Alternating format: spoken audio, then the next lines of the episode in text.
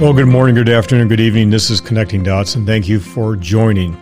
In episode 131, titled Pencils and Matching Patterns was invented yesterday, I spoke about how the newness of thinking, that's right, newness, that's a new word we're going to use, in short term thinking makes and mass historical development and consequences of actions. You see, if you don't understand history, you're destined to repeat it. And as a result, a lot of people today are repeating history. So let's continue with this whole thing about artificial intelligence and pattern matching with a little discussion about credit scores and artificial intelligence. Now, I always say the same thing. Make sure to read the disclaimer in our show notes before each episode, and due to our extensive holdings and that of our clients, you should assume that we have a position in all companies discussed, and thus a conflict of interest should be assumed.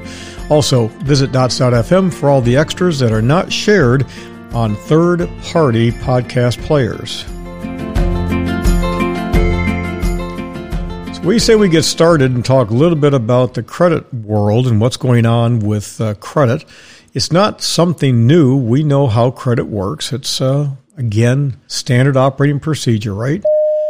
You go out, you follow the rules, you get a credit score, and everything works out just fine and dandy. Or does it? The U.S. lending industry revolves around consumer data. Lenders feed information on their customers to credit reporting firms Experian, Equifax Incorporated, and TransUnion, which compile lengthy dossiers on borrowers. FICO scores condense the data in those reports, such as payment track record and ratio of credit card spending limits to owed balances, into a number between 300 and 850. While changes at individual banks can affect slivers of consumers, the changes made by the credit industry affect a broad range of Americans. So if you don't walk the line, talk the talk, and do exactly what you need to do to get a credit score higher than 300, you're screwed. No ifs, ands, or buts about it. Now, there's a lot of us who know that after the big market crash in 2008, banks and these damn credit bureaus screwed people all day long under credit. I had that happen to me. We didn't do anything different than we'd always done.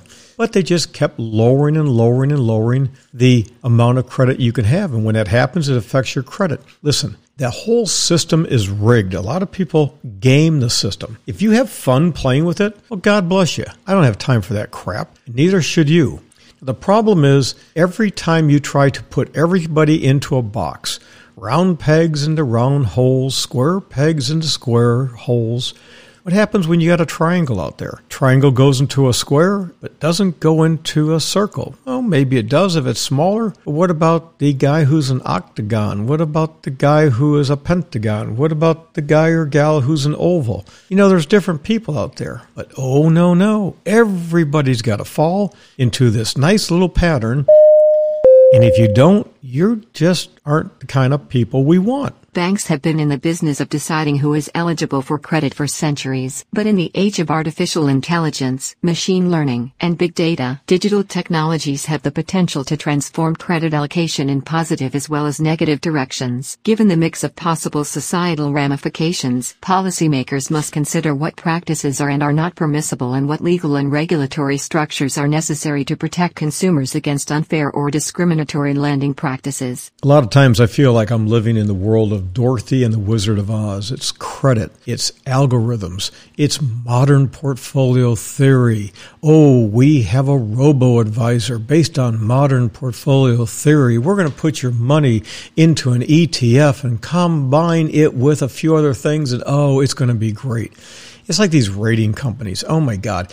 You pull back the uh, curtain, and you got this pipsqueak called the Wizard of Oz, and it's somebody that you can go and drop kick and bunt this guy across the, uh, you know, look. Think in terms of the Wizard of Oz. I kind of get sidetracked on these things because I get so burned up. I'll give you a good example. Wizard of Oz is a really great movie to follow along really closely with. For example, did you ever notice that the good witch is the Witch of the North? Now, when The Wizard of Oz was made, it wasn't all that long since the Civil War. I know it was a long time ago, but you know, 100 years here, 100 years there, 18 years later, you know, 911, you know, you're still at war. The bad witch? Oh, the bad witch was the wicked witch. So again, think of the Civil War, the North and the South. Oh, the yellow brick road. Everybody wants to have the yellow brick road, and we want to go to the Emerald City. But when you get there, you realize it ain't quite as good as it mm, was supposed to be. Now, here's the problem with this whole story. Oh, me, oh, my. The scarecrow? The scarecrow had no brain. A lot of people aren't thinking right now. A lot of people are doing really stupid things when it comes to investing. A lot of people are simply trying to follow this get along in order to get along approach in life. Then we have the Tin Man. Eh, Tin Man has no heart. We had the Cowardly Lion that has no courage. How many scarecrows, Tin Men, and Cowardly Lions have you been working with lately, working for? And how many people are just, again, walking like a bunch of lemmings? Oh, but Paul, don't do, don't talk about things like that.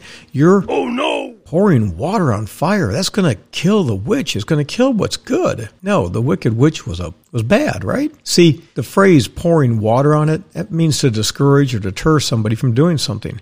And in artificial intelligence, it's a way of controlling people. Again, one of the things that really concerns me is the ability to have open discussion. And when people begin to restrict open discussion, and like YouTube, I got to tell you, it really bothers me what these social media networks are doing.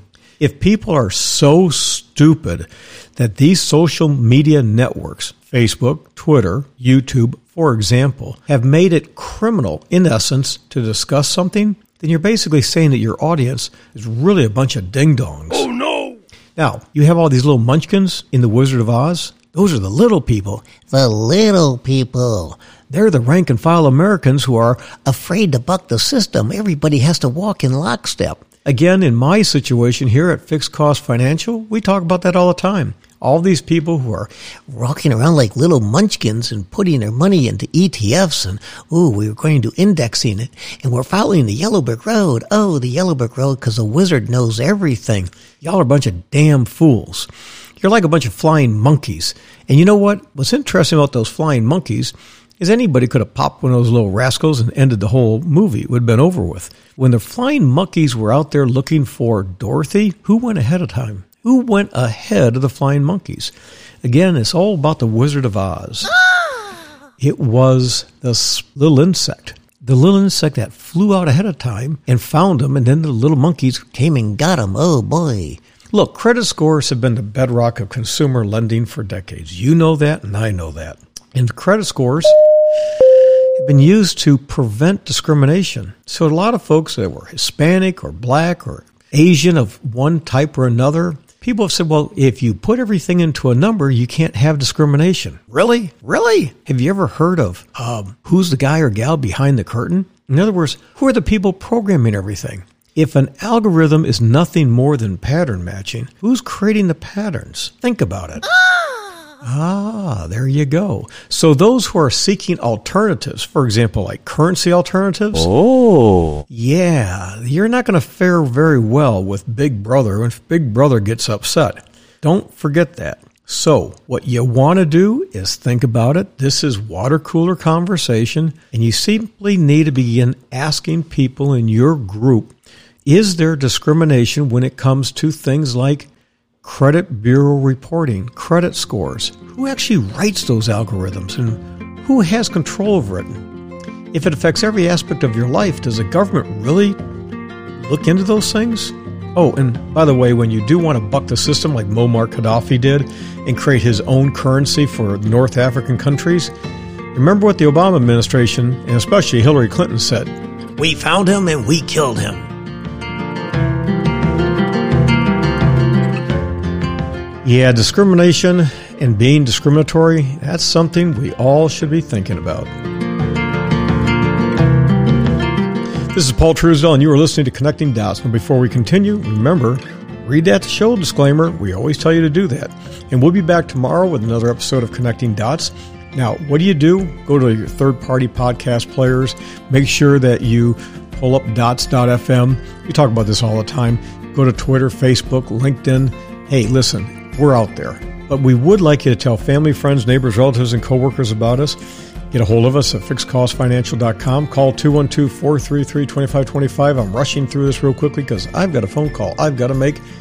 Help spread the word. Again, texting, emailing, calling, uh, family, friends, neighbors, relatives, coworkers, connecting dots. That's what you want to listen to. Hey, listen, like I always say, from everybody here, Thanks. Have a great day, and we'll see you at our next episode.